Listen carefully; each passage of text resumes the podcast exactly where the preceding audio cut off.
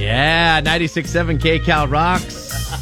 You need a little mood music if you're going to be taking a robo taxi because robo taxis are leading to robo taxi sex.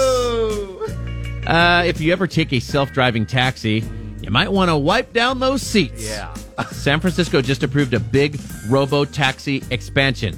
Those are driverless taxis if you don't know what a robo taxi is. Right. Got it. Uh, so they're going to run 24 7 now. More cars will be added. Not everyone's happy about it. You know who is happy about it? Mm. People who love doing it in robo taxis. a writer from the San Francisco Standard did a big story on it. The headline is San Franciscans are having sex in robo taxi and no one's talking about it. she spoke to four different people who said they've gotten it on or hooked up in the driverless taxi before. All of them were in Cruise cars made by GM. One guy said he's done it at least three times. This isn't exactly a new idea. If you remember, there used to be a show on the old HBO called Taxi Cab Confessions. Oh, yes, that's right. I remember that show. This exact thing, just about. Uh, not having a driver, though, means you might be more inclined to do it because there's no one supervising you. Oh, the cameras in there, maybe? There are cameras in there, okay? Oh. Even without a driver, you're not alone.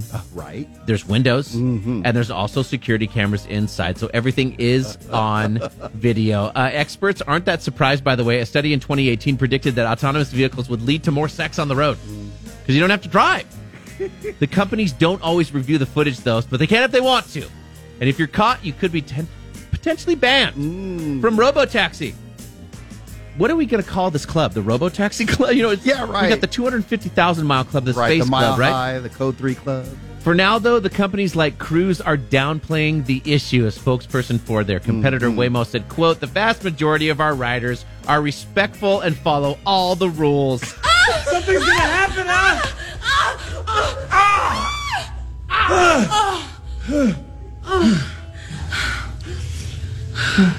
Oh, we just had sex. Just the way I imagined it. I like you. I love you. Stay golden, pony boy. I gotta pee. Oh my god. You're incredible. Patrick in the morning, only on 96.7 KCal Rocks. Black.